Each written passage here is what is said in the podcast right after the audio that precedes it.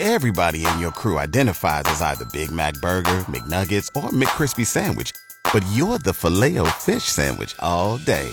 That crispy fish, that savory tartar sauce, that melty cheese, that pillowy bun. Yeah, you get it. Every time. And if you love the Filet-O-Fish, right now you can catch two of the classics you love for just $6. Limited time only. Price and participation may vary. Cannot be combined with any other offer. Single item at regular price. Ba da ba ba ba. Good morning. It's 7:03. I'm Dale Johnson. 33 degrees right now. We have a south wind at 13 miles an hour. We're paying attention to the wind because an advisory kicks in at 6 this evening. We'll see gusts overnight of nearly 35 miles an hour. Checking the Gage County Sheriff's Office Facebook site this morning for updates, we see that 14 year old Kyla Morris of Blue Springs, Nebraska is still missing. Blue Springs is 54 miles south of Lincoln. Morris hasn't been seen since December 28th. There is a post on the Facebook site that says Morris may have been seen between 8 and 9 o'clock last night at Casey's here in Lincoln off Folsom in Southwest A. KFOR News reached out to Lincoln Police and have been told there are no reported sightings of the teenager.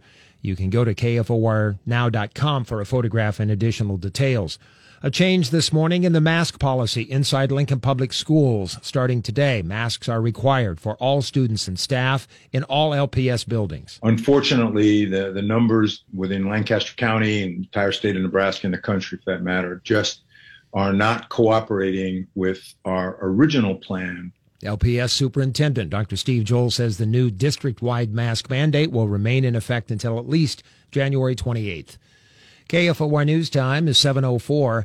Lincoln Fire and Rescue is promoting a female to the position of battalion chief. Captain Jamie Pospisil becomes LFR's 6th battalion chief, filling the void created when Chief Mike Smith was promoted to a newly created assistant chief position last fall.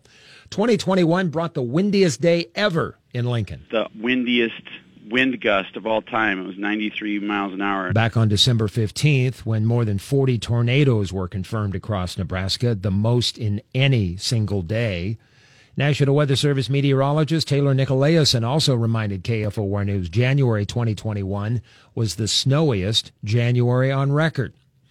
Made a New Year resolution to get into shape? Well, state officials are helping with the Well Power Challenge. WellPowerMovement.com. It's as simple as that. Go to that website, and then you'll sign in or create your account. And once you create an account, you have the ability to log miles. As you log miles, you earn badges, virtual badges uh, there are literally hundreds of badges you can Dave, earn. Dave Mlnarik of the Nebraska Sports Council joined Governor Ricketts for a walk around the state capitol building Monday afternoon to kick off the Well Power Challenge.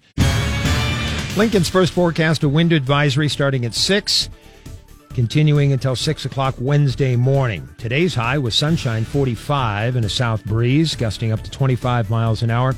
Wind will pick up overnight, 35 mile an hour gusts could happen. There's a chance of afternoon snow tomorrow, the high only 17 degrees above zero. It's 33 right now with a wind chill of 24 at 707. I'm Dale Johnson, KFOR News.